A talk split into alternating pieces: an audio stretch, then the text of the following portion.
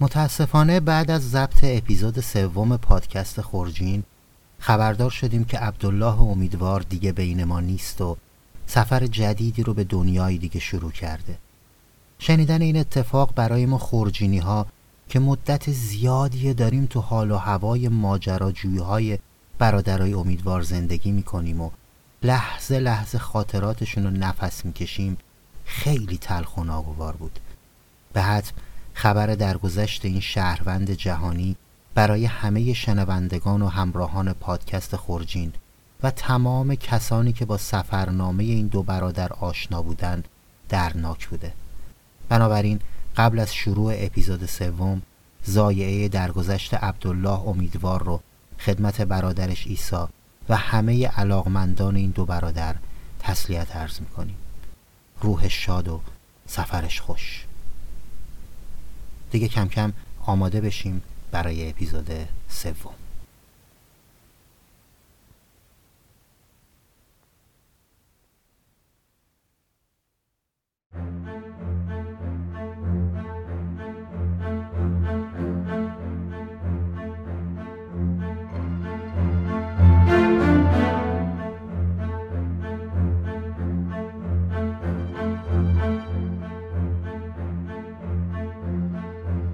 نیمه های شب از خواب پریدم. از وحشت و حراس فریاد کشیدم.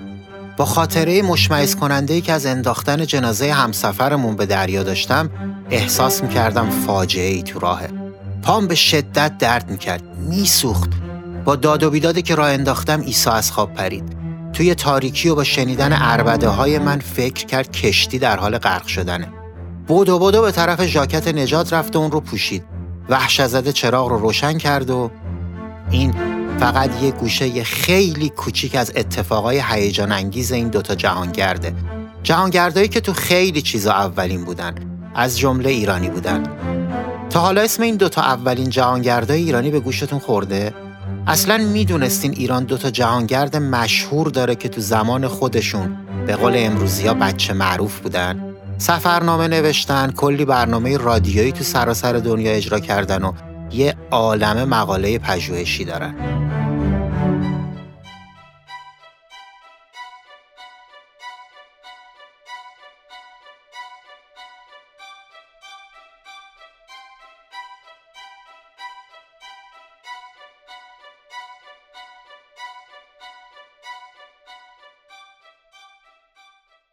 سلام من مجید قدیانی هستم و به همراه سعید شیرانی پادکست خورجین رو تولید می‌کنیم. بنا داریم خاطرات برادرای امیدوار رو براتون تعریف کنیم تا همراه اونا یه دوری تو دنیای 70 80 سال پیش بزنیم.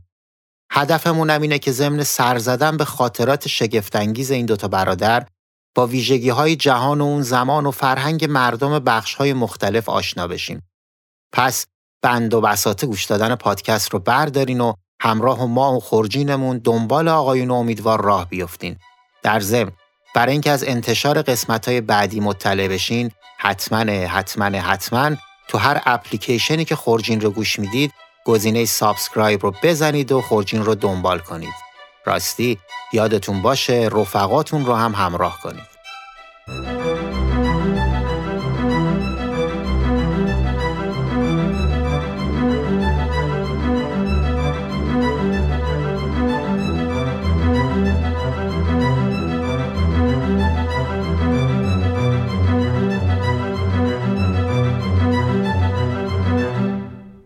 تو قسمت قبل شنیدیم که جهانگردای داستان ما بعد اینکه تو پاکستان چرخاشون رو زدن و اونجا رو دیدن تصمیم گرفتن راهی کشور سیلان بشن. کشوری که برای ما بیشتر یادآور کننده یه چای لبسوز لبدوز لبریزه. سیلان در حقیقت اسمی بوده که قبلا به سریلانکا می‌گفتن یا به قول برادرای امیدوار سرندیب.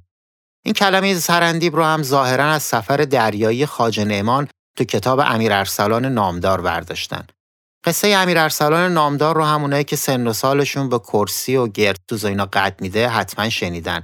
اونم توی یکی از شبای سرد یلدایی. اگه خود قصه رو هم نشنیده باشین احتمالا با فولاد زره و قمر وزیر و ملک شاه و اینا آشنایی دارید. تا برادرای امیدوار برسم به بندرگاه واسه اولین سفر دریاییشون من یه کوچولو از قصه امیر ارسلان نامدار رو براتون تعریف کنم شاید رفتید و خوندینش. ملک شاه رومی تو جنگ کشته میشه. همسر باردارش فرار می‌کنه و با خاج نعمان تاجر مصری ازدواج می‌کنه. بچه شاه مقتول که به دنیا میاد اسمشو می‌ذارن امیر ارسلان. سالها بعد امیر ارسلان می‌فهمه باباش کی بود و راه میفته بره روم تاج و تختش رو پس بگیره. این وسط یه نفر یه عکسی از فرخلقا دختر پتروس خان فرنگی نشونش میده و امیر ارسلان قصه ما روم و ننه و بابا و همه چی رو یادش میره و راه میفته میره فرنگستون. شاه فرنگستون دو تا وزیر ماهر تو رمل و استرلاب داشته. شمس وزیر و قمر وزیر. بر اثر شرارت های قمر وزیر فرخلقا به دست دیو و افریت ها گرفتار میشه و امیر ارسلان خان واسه نجات معشوق راهی سرزمین جادو میشه. اونجا گیر فوراد زره و ریحان جادو و یه سری دیگه از برابچه های جادوگر میفته که حسابی خوندنیه. امیدوارم با این توضیح کوچیک جذب داستان امیر ارسلان شده باشیم. اگه نشده باشینم دیگه فایده ای نداره. برمیگردیم سراغ آقایون امیدوار. خلاصه دو تا برادر جهانگرد ما توی بندر یه کشتی پیدا می‌کنن که از غذا همون موقع داشته راهی سریلانکا می شده. کشتی اسمش سفینه عرب بوده، 42 سال سن داشته و 1408 اسب اوخار. 1100 نفرم ظرفیت. این مسافرها داشتن برای زیارت خونه خدا آزم می شدن. توی سفرنامه این بخش اینجوری شروع شده. نمی‌دانیم شنیده یا نه. سیلان کشوری است که می‌گویند وقتی بابا آدم و ننه حوا از بهشت رانده شدند، یک سره به نقطه میان سیلان و سرندیب حبود کردند. حالا اگه شنیدین که هیچی ولی اگه نشنیدین باید بگم تو سریلانکا یه قله هست به اسم قله آدم. ارتفاعش 2300 متره که داستان جالبی داره. بودایی این کوه رو با عنوان سریپادا می‌شناسن و میگن این جای پای بوداست که تو سومین سفرشون رو به جا گذاشته و براشون مقدسه. هندوها میگن اصلا این حرفا نیست. این الا و بلا جای پای شیواست که بازم براشون مقدسه. مسیحیام گفتن شیوا میوا نداریم. این دقیقا جای پای توماس قدیس یکی از حواریون ایساس و البته براشون مقدسه. اما مسلمانای محلی سریلانکا مطمئنن که حضرت آدم بعد از حبوط اینجا یه لنگه پا وایساده و انقدر گریه کرده تا خدا توبش رو بپذیره. سند و مدرک هم دارن. سندش یاقوت و زمرد و زبرجد موجود تو این کوه که میگن از قطره های چشم آدم به وجود اومده و براشون مقدسه. حسن ماجرا اینه که برای همه مقدسه و الان یه زیارتگاهه که برای همه ادیان مورد احترامه. ابن سینا و مولانا و ابن بطوته و مارکوپولو و خیلی های دیگه هم درباره این کوه نوشتن. مثلا جناب خاقانی در متح پیغمبر یه شعر داره که میگه اگر مدحتش به خاک سرندی ادا کنم گوهر ز خاک آدم و حوا برآورم. القصه کشتی از مقصد راه میفته و روز سوم یکی از مسافرای مسلمون عمرشو میده به باقی دوستان و ریق رحمت و سر می‌کشه. از اونجایی که هنوز دو روز دیگه راه باقی مونده بوده و سردخونه و یه وسایلی واسه نگهداری جنازه وجود نداشته همچنین این نگرانی هم موج می‌زده که نکنه یارو کرونا داشته باشه. البته اون موقع بهش می‌گفتن بیماری مصری. تصمیم می‌گیرن با رعایت پروتکل های بهداشتی جنازه رو بندازن تو دریا. چون بیشتر جمعیت هم مسلمون بودن و عازم خونه خدا برای مرحوم نماز برگزار می‌کنن کفن تنش می‌کنن فاتحه میفرستن منتها یه وزنه سنگینم به پاش میبندن که یهو مرحوم برنگرده روی آب و میسپرنش به دریای بیکران. برادرای امیدوار با دیدن این جریانات حسابی میترسن و دعا دعا می‌کنن که زودتر برسن سیلان تا اگه مریض شدن لاقل دوا و درمونی باشه.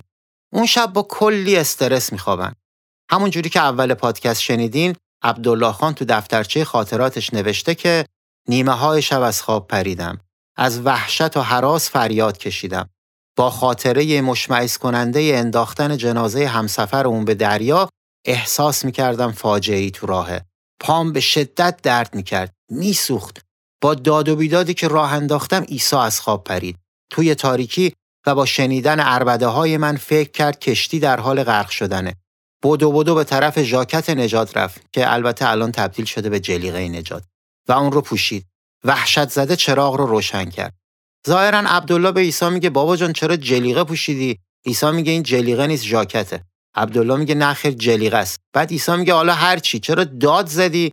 که عبدالله یادش میفته توی خواب دیده یه حیوان درنده پاش رو گاز گرفته واسه این بوده که داد زده اما از چیزی که تعجب می‌کنه اینه که پاش تو بیداری هنوز از جای حمله اون حیوان درد می‌کنه وقتی یه موش که به اندازه یه گربه بوده رو تو کابین پیدا می‌کنن می‌فهمن که همش هم خواب نبوده.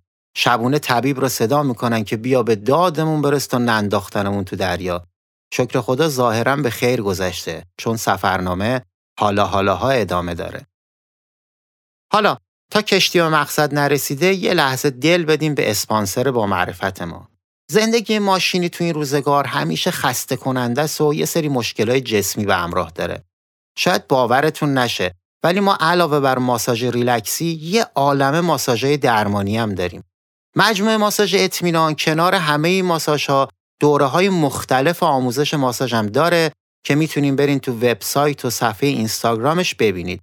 ضمناً ماساژ اطمینان قرار شده یه تخفیف 5 درصدی به همراه های پادکست خورجین بده. آدرس صفحه ماساژ اطمینان رو می‌تونید تو توضیحات پادکست ببینید. حالا برگردیم توی کشتی که دیگه خیلی خیلی نزدیک شده به مقصد. این اپیزود که تموم شد برین اینستاگرام ماساژ اطمینان رو ببینید. اون فعلا جایی نمیره. وقتی کشتی بالاخره با سلام و صلوات به ساحل می‌رسه برادرای امیدوار میرن موتوراشون از زیر پله کابین ناخدا بردارن تا پیادشن که می‌فهمن ای دل غافل اسکله تحت تعمیر و کشتی نمی‌تونه تو لنگرگاه پهلو بگیره برای رسوندن موتورا به ساحل هم ازشون 700 تومن می‌خواستن با یه دو دو تا چهار تا و در جریان بودن قیمت سکه و دلار می‌فهمن که جریان جریان تو پاچه کردن و ایناست. یه نگاهی دوروبر میندازن می‌بینن کلی الوار و تخته جنگلی رو آب شناوره. چند تا این تخت چوبها رو می‌گیرن و با تناب محکم میبندن. یه چند تایی هم میخ میکوبن که خیالشون راحت بشه و همراه موتوراشون سوار این قایقای دستساز میشن. با هرچی هم دم دستشون بوده پارو می‌زنن و پارو می‌زنن تا به سمت ساحل برن. توی ساحل کلی آدم مشغول کار و زندگی خودشون بودن که می‌بینن دو نفر با دو تا موتور که روش پرچم ایرانم داره به طرفشون میان. جریان اینجوری میشه که ملت خیال می‌کنن این دو نفر کلا روی همین تخت چوبا در حال جهانگردی هستن و کف و خون قاطی می‌کنن. شور و شعف و شادی و کف و سوت و هورا ساحل رو پر می‌کنه. معلوم نیست که یه دسته تبال بدون پیرهن هم از کجا پیداشون میشه که شروع می‌کنن به تبل زدن.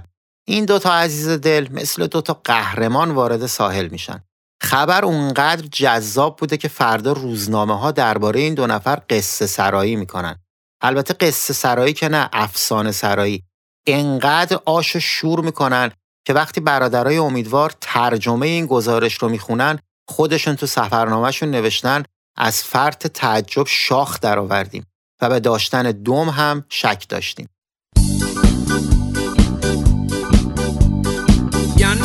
برادرای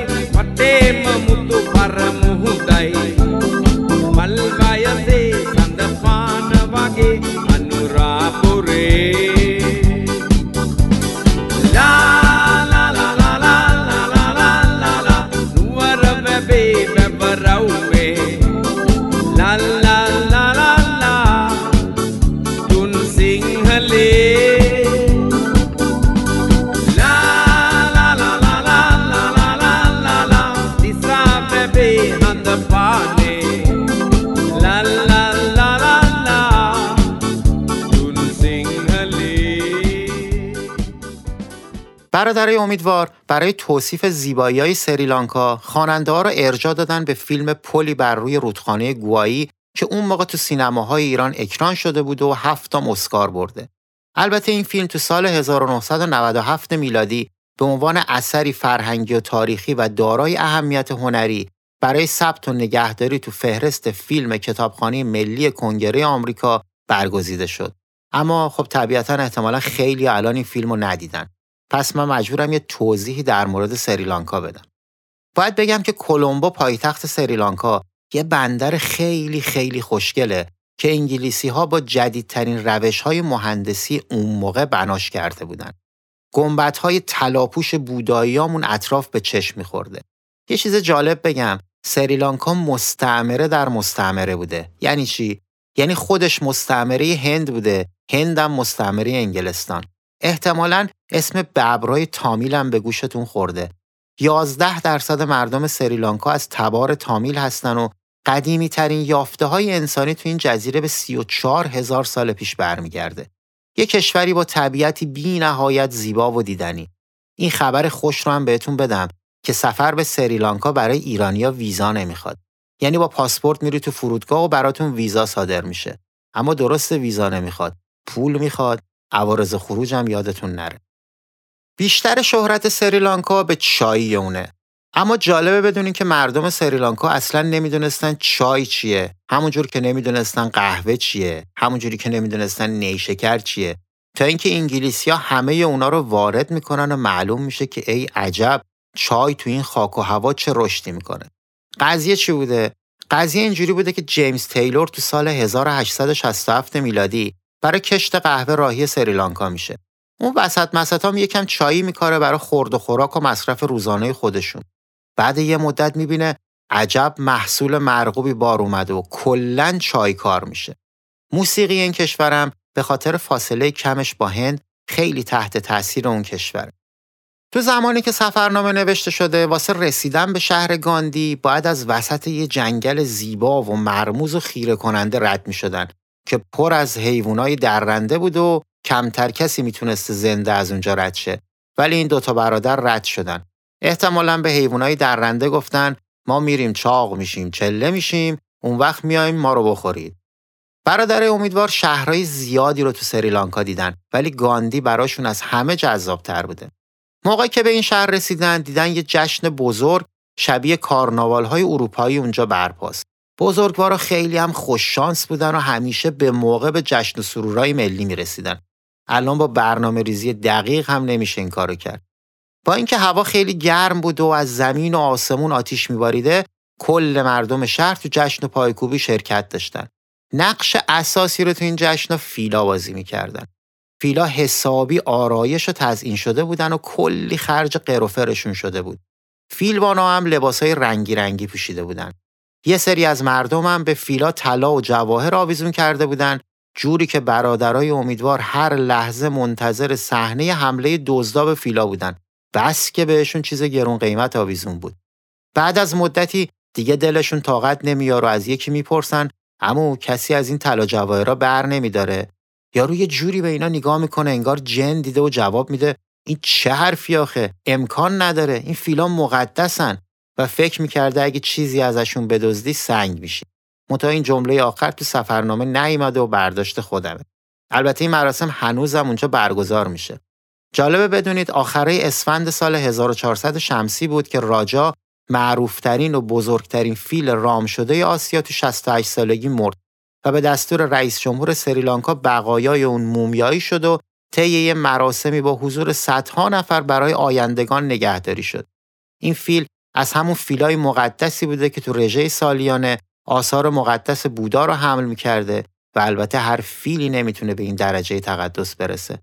راجا تو سال 1321 شمسی تو شهر میسور هند به دنیا اومده بود و به نقل از نشریه گاردین کنار فیل مقدس دیگه که تو 75 سالگی مرده بود وارد موزه سریلانکا شده.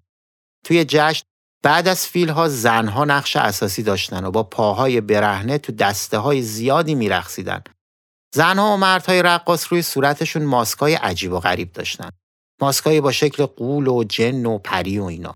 رقص جن و پری برای مردم بومی اونجا فلسفه خاصی داشته. پریا نشونه پاکی بودن و اجنه ها نشونه پلیدی. این رقص و جشن چند روز ادامه داشته.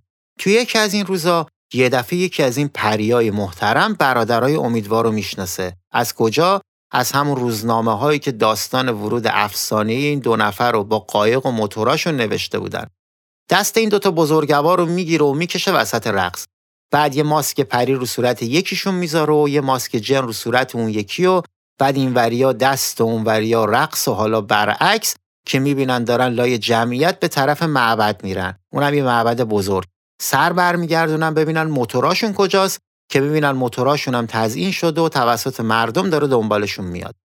شکل معبد اینجوری بوده که از یه در وارد می شدن، از یه راه رو میگذشتن، از یه در دیگه بیرون می‌رفتن. ولی این بین دو نفر با لباس زرد جلوی یه بارگاهی وایساده بودن و دستگلها رو از مردم می‌گرفتن. یه حفره آینه کاری هم اون وسط قرار داشته که توش ظرفی از طلا بوده با هفت سرپوش. وسط اون ظرف یه چیزی بوده که سالی یه بار نمایش داده می‌شد و ملت میریختن که ببیننش. می‌تونید هر چقدر دلتون خواست حدس بزنید که اون چی بوده. ولی عمرن حدس بزنین که اون چیزی نبوده جز دندون بودا. برادرای امیدوار میگن به دندان هر نفسکشی شبیه بود جز دندان انسان. ولی بودایی ایمان داشتن این دندون بوداست. جریانم این بوده که وقتی بودا مرد مریداش که نماینده کشورهای مختلف بودن سر اینکه جنازه مرحوم رو کجا دفن کنن دچار اختلاف میشن پس تصمیم می‌گیرن حضرت رو به قطعات مختلف تقسیم کنن و هر تیکش رو یه جا به خاک بسپارن تا کسی از حضور وجود اون عزیز بی نصیب نمونه دندون اون خدا بیامرزن به براوچه های سریلانکا می‌رسه که تو معبد نگهداری میشه و هنوز هم معبد دندان یکی از مقصدهای گردشگری سریلانکاست. بودایا معتقد بودن که هر کسی بتونه از چنین یادگاری نگهداری کنه حکمران کل جهان میشه. البته من نتونستم بفهمم که اگه این موهبت نصیب دندون میشه واسه باقی جواره چه امکاناتی ارائه دادن. برادر امیدوار یکی از عجایب دیدنی سیلان رو معبد دندون دونستن. کنار دریاچه بزرگ و زیبایی قرار داشته. هر سال هزاران بودایی واسه زیارتش به اونجا میان و یه جورایی کعبه بودایی هست. اونا نوشتن این دندون نعوذ بالله به حد پرستش رسیده بود و این جشنها فقط به همین منظور برگزار می شده. تو زمانهای قدیمی تر هم یکی از نزورات بودایی این بوده که اگه نظرشون برآورده بشه بیان کنار معبد دندون خودکشی کنن. یعنی طرف می‌گفته که یا دندونه بودا اگه این خونه رو به من بدی من هفتاد سالگی میام اینجا خودکشی می‌کنم یا مثلا اگه من به عشقم برسم تو 50 سالگی میام خودکشی می‌کنم ظاهرا خیلی هم جواب می‌داده چون آمار خودکشی اون دوروبر به شدت بالا بوده. تو روز نمی‌دونم چندم جشن از صبح علت طلوع تبالها شروع به تبالی کردن و نقالها که نه. آدمهای دوروبر مردم رو واسه شرکت تو مراسم مذهبی دعوت کردن. تو اون روز گاندی منظورم شهر گاندیا گلبارون شده بوده و تو دست همه گلهای زیبای جنگلی بوده و بیشتر مردم همراه خودشون حیوانی رو واسه قربونی آورده بودن. البته بجز حیوانای مقدسی مثل فیل هیچ محدودیتی تو نوع قربونی وجود نداشته. یه سری گاو و گوسفند آورده بودن، یه سری هم تاووس و میمون. خلاصه وضعیتی بوده. همه توی صف دراز با حوصله منتظر بودن. البته تو کنار تاووس و میموناشون. و به سمت معبد می‌رفتن که کاهن بزرگ از قبل از صبح علت طول اونجا حضور داشته و دندون رو پشت دریچه بزرگی گذاشته بوده. تو اطراف دندون پوشش از طلا و نقره و جواهر بوده با هدیه شاهها و بزرگا. کاهن خیلی هم در مورد هدیه حساس بود و از هر شاهی هدیه نمی گرفته. فقط از کسایی هدیه رو قبول می‌کرده که تو راه گسترش و تعمیم مذهب بودا تلاش کرده باشن وگرنه هدیه رو وا نکرده پس میفرستاده. ملت جلوی دریچه که می‌رسیدن گلها رو روی زمین میپاشیدن و بعد قربانی ها رو تحویل کسایی می‌دادن که مسئول ذبح بودن. برادرای امیدوارم گل می‌خرن یا میچینن و توی صف وامیستن. میگن دندون اونقدر بزرگ بوده که از پنجاه متری دیده می‌شده. این داستان تا شب ادامه داشته. با تاریکی هوا مشعلای زیادی روشن میشه و کاهنا با عطر و گلاب مردم رو تطهیر می‌کنن. کاهن بزرگ فقط افراد سرشناس رو تطهیر می‌کرده که یه او چشش میفته به برادرای امیدوار. از غذا کاهن بزرگ هم مشترک یکی از همون روزنامه هایی بوده که از ورود افسانه برادرای امیدوار گزارش نوشته. پس ازشون دعوت می‌کنه تا به دیدن کتابخونه معبد برن و از دست نوشتهایی که معتقد بوده به دست خود بودا نوشته شده دیدن کنن. اونجا یه سری هم برگ نی بوده که دستورات بودا رو تو دو هزار سال پیش روش نوشته بودن. برای نگهداری از نیها خون گراز رو با زهر مارهای خطرناک قاطی می‌کردن که عمرشون طولانی بشه. اولین سوالی که بعد از دیدن این گنجینه به ذهن برادرای امیدوار می‌رسه سوالی که معمولا به ذهن هر ایرانی می‌رسه. پرسیدن داداش تا حالا دزمز بهتون نزده؟ کاهنم میگه که هیچ بودایی فکر دزدیدن دندون و ثروت معبد به سرش نمی‌زنه. تا حالا یه چندتایی غیر بودایی این کارو کردن اما عاقبت همشون جنون و مرگ و دیوونگی بوده یه خاطره هم از یه سرقتی تو 400 سال قبل تعریف می‌کنه که پدرش از پدرش اونم از پدرش شنیده بوده. به قولی متواتر بوده. ظاهرا یکی از سرداران جهانگشا که اتفاقا یکی خیلی هم به بودا اعتقاد داشته به این فکر میفته که دندون رو ببره تو کاخ و پیش خودش نگه داره. فرمون آوردن دندون رو صادر می‌کنه اما چند ساعت بعدش از روی فیلم میفته و میمیره. یه باری هم یه خارجی بیدین و ایمون که وصف دندون مقدس و گنجینه گرانبهای معبد شنیده بوده یواشکی با ابزاری که داشته از پنجره معبد وارد میشه. صبح که کاهنا میان می‌بینن این از بودا بیخبر پس فطرت همونجا کنار پنجره مرده.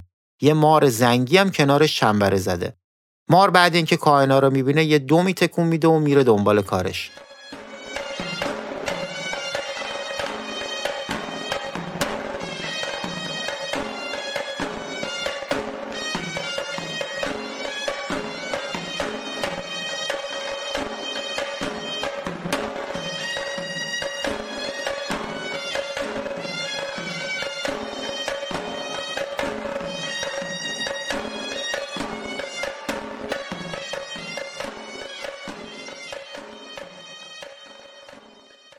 این داستانای تاریخی جنایی کاهن یادتون باشه بعدم باش کار داره.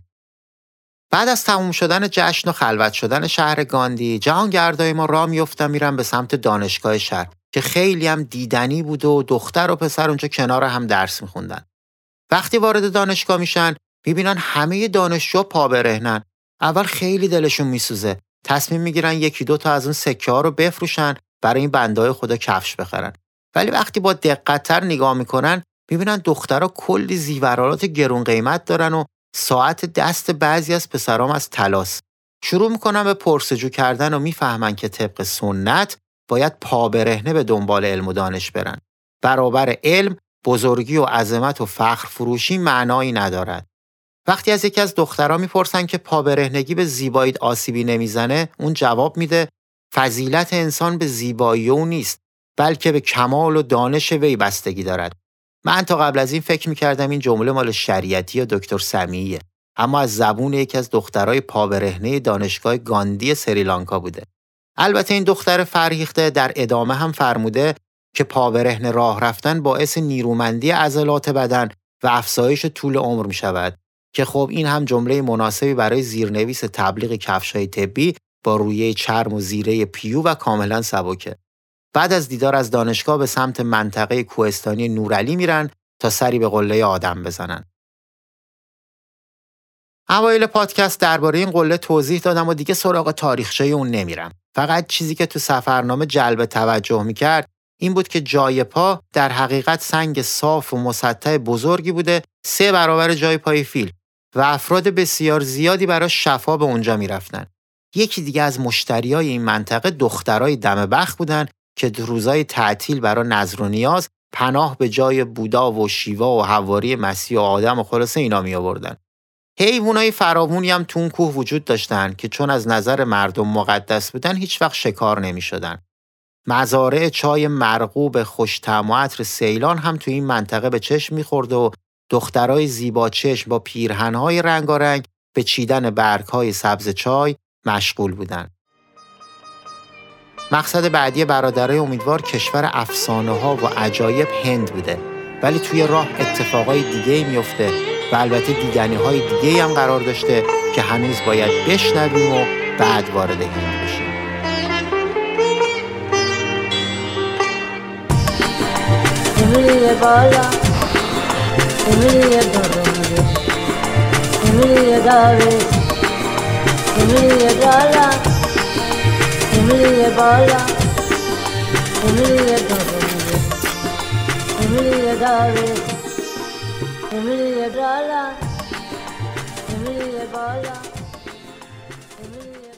یکی از اتفاقایی که میفته از این قرار بوده. تو گاندی بارون میباریده که این دو نفر سوار موتور میشن تا راهی ادامه سفرشون بشن. زمین لغزنده بوده ولی این دو عزیز کلا با خطر حال می‌کردن. پس راه میفتن به طرف مقصد بعدی. توی راه از یه پیش خطرناک میگذرن و می‌رسن به یه جاده سراشیبی که منتهی می شده به پل بزرگی روی رودخونه پرآب. سرعتشون رو کم می‌کنن. ولی عبدالله می‌بینه که موتور عیسی روی پل لیز می‌خوره. اونم با سرعت چهل کیلومتر در ساعت. عیسی از روی موتور پرت میشه و روی زمین کشیده میشه ولی شانس میاره که پل حفاظ داشته و با برخورد به اون توی رودخونه نمیفته و از مرگ حتمی نجات پیدا می‌کنه. شونش به شدت ضرب می‌بینه و موتور هم قیافه مزهکی پیدا می‌کنه. عیسی موتور سوار قابلی بود و عبدالله خیلی از این اتفاق متعجب میشه. اما جریان اینجوری بوده که عیسی تعریف می‌کنه داشته به معبد دندون و جواهرهای خیره کنندش فکر می‌کرده. داستان جنایی تاریخی کاهن رو که یادتونه. منتها چون عیسی فیل نداشته از رو موتور افتاده و چون هنوز کامل به فکرای ناجور نرسیده بوده زنده میمونه. عبدالله با شنیدن حرفای عیسی میگه که باید اون رو ببره کوه آدم و براش دخیل ببنده تا خدا از سر تقصیراتش بگذره.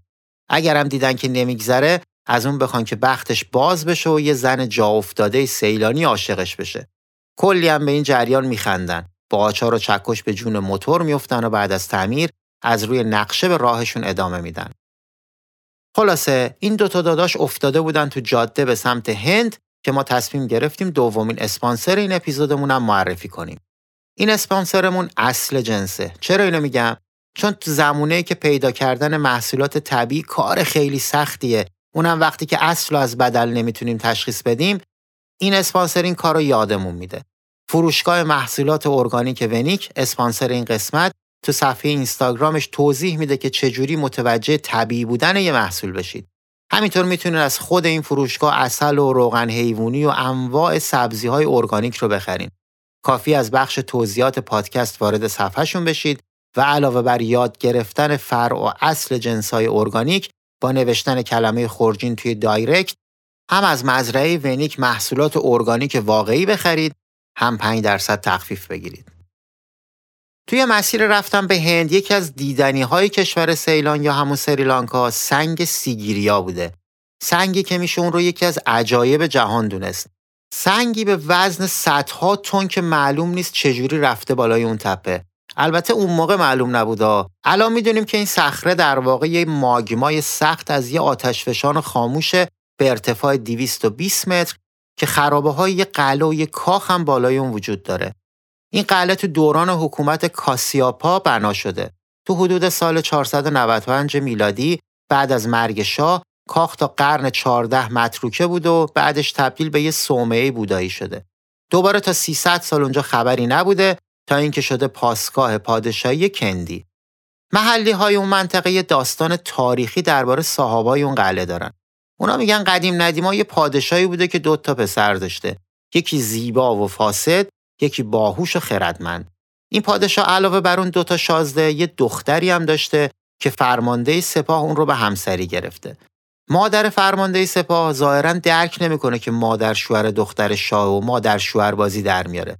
شاه هم اعصابش نمی‌کشه و میده مادر شوهر دختر رو تو آتیش میسوزونن فرماندم که حسابی حالش گرفته شده بوده میره رو مخ اون برادر زیبای فاسد و شاه رو ساقط می‌کنه برادر زیبا و فاسد از ترس برادر خردمندش میاد بالای این تپه کاخ و قله می‌سازه که از خطر در امون بمونه 18 سالمون بالا زندگی می‌کنه تو این مدت برادر خردمند نیرو جمع می‌کنه و ترتیب برادر زیبا و فاسد و میده و همه چی با خوشی به پایان می‌رسه. مردم سیلان هم خوشبخت میشن و دو بچه فیل رو به علامت پیروزی خودشون انتخاب می‌کنن. برادر امیدوار از پله های زیاد این سنگ بالا میرن و اونجا از دیدن نقاشی های هزار ساله روی این سنگ حسابی تعجب می‌کنن. چون برای نقاشی بدنه این سنگ قاعدتا نقاشا بعد از اونجا آویزون می‌شدن. همونجا بود که دوتا بچه فیل کنده شده از سنگ خارا رو هم دیدن. چیزی که الان ما می‌دونیم اینه که دیوار سمت غربی صخره دیوار آجری بوده که با گچ سفید پوشونده شده و جوری سیغل داده شده که همه چیز رو منعکس می‌کرده مثل یه آینه بزرگ این دیوار با گذشت زمان تبدیل به یه تخته گرافیتی شده که گردشگرا روش پیامهای فرهنگی ادبی می نوشتن. یه چیزی تو مایه های سلطان غم مادر. خدمت این یادگاری ها به قرن هشت برمیگرده.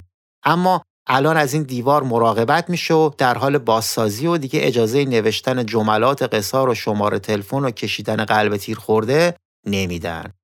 برادرای امیدوار درباره تخت سنگ سیگیریا که معنی کوه شیر رو می‌داده یه افسانم نقل می‌کنن که از زبون یکی از دهقانهای اون اطراف شنیدن.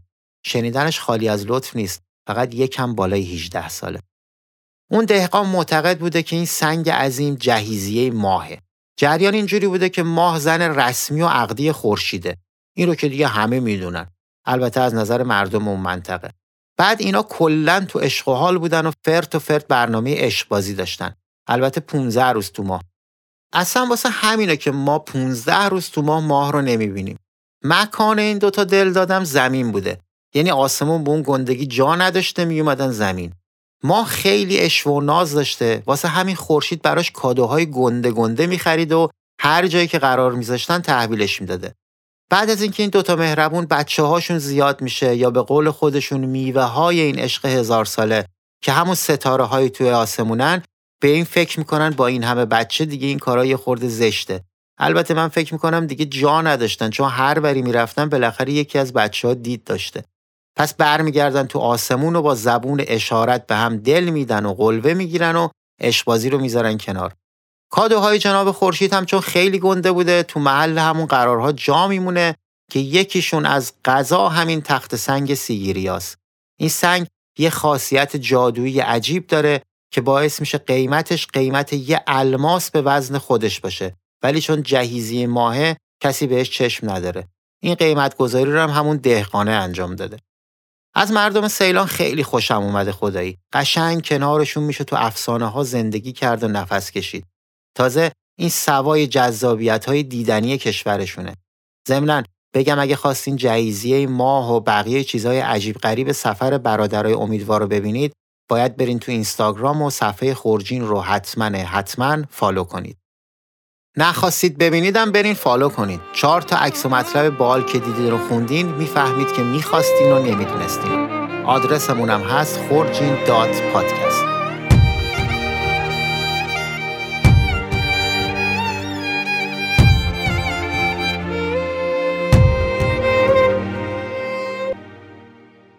یکی دیگه از افسانه هایی که تو مسیر باهاش برخورد کردن زمانی بود که از سیگیریا به طرف شمال راه افتادن و به جنگل انبوهی رسیدن.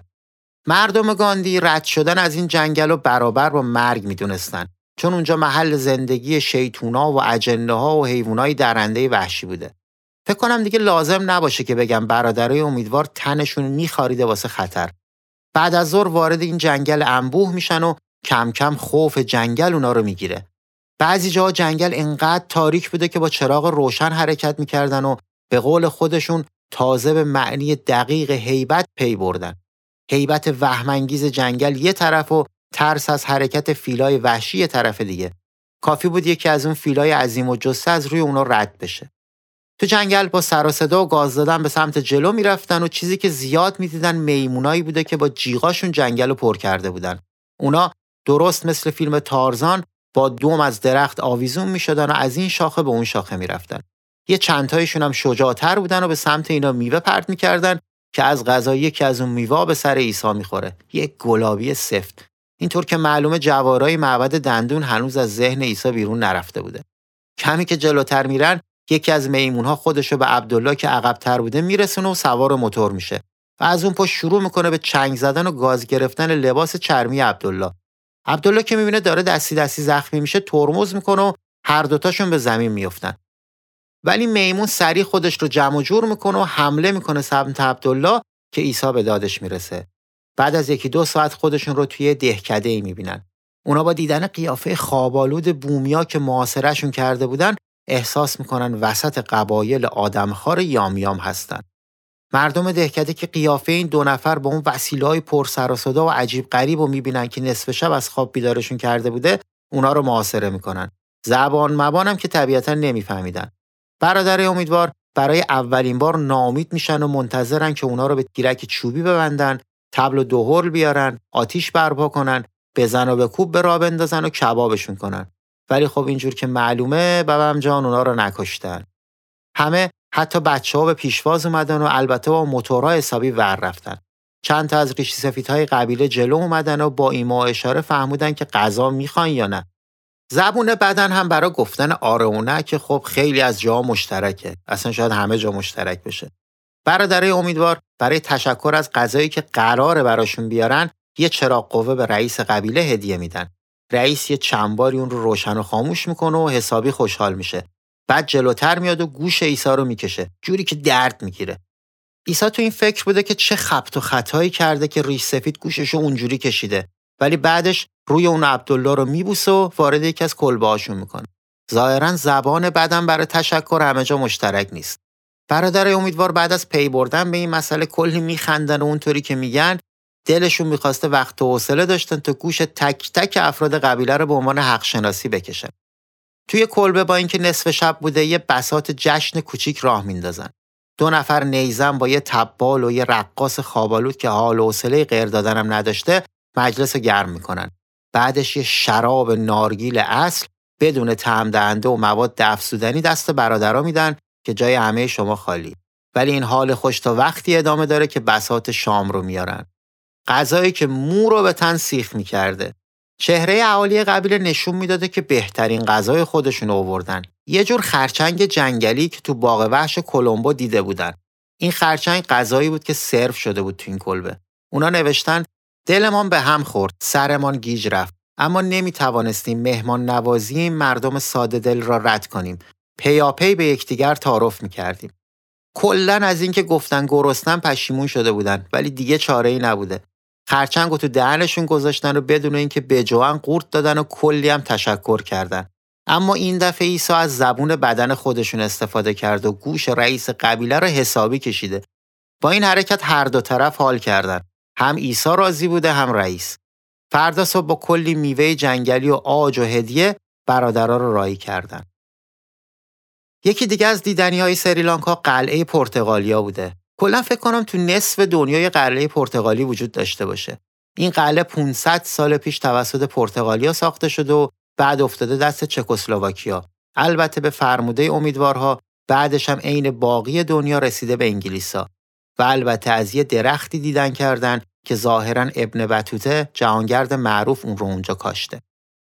قبل از خروج از سیلان یه خاطره هم از خودکشی فیلا تعریف کنم که برادرای امیدوار تو سفرشون ذکر کردن. و آماده بشیم برای ورود به هند شگفتانگیز. خیلی از ما شنیدیم که کسی تا حالا مرگ یه فیل رو ندیده و اونها قبل از مرگ خودشون رو یه جایی میرسونن که به گورستون فیلا مشهوره. جای اون رو هم هیچ کس نمی‌دونه. خیلی از مردم برای پیدا کردن گورستان فیلا و پیدا کردن یه معدن از آج و ثروت به دل جنگلا زدن و چیز دندونگیری گیرشون نیومده. اما این دوتا جهانگرد ایرونی تونستن یکی از این مکانها رو پیدا کنن. حالا چرا چند تا کامیون آج بار نزدن بیارن؟ براتون میگم. توی جنگل در حال روندن بودن که زمین شروع کرده به لرزیدن و سر و صدای فیلا همه موجودات فراری داده. گله فیلا هم وقتی حرکت می‌کنه خیلی اعصاب نداره. از رو همه چی رد میشه. به همین خاطر عیسی و عبدالله موتورا رو یه گوشه گذاشتن و فرار کردن بالای یه درخت تنومند.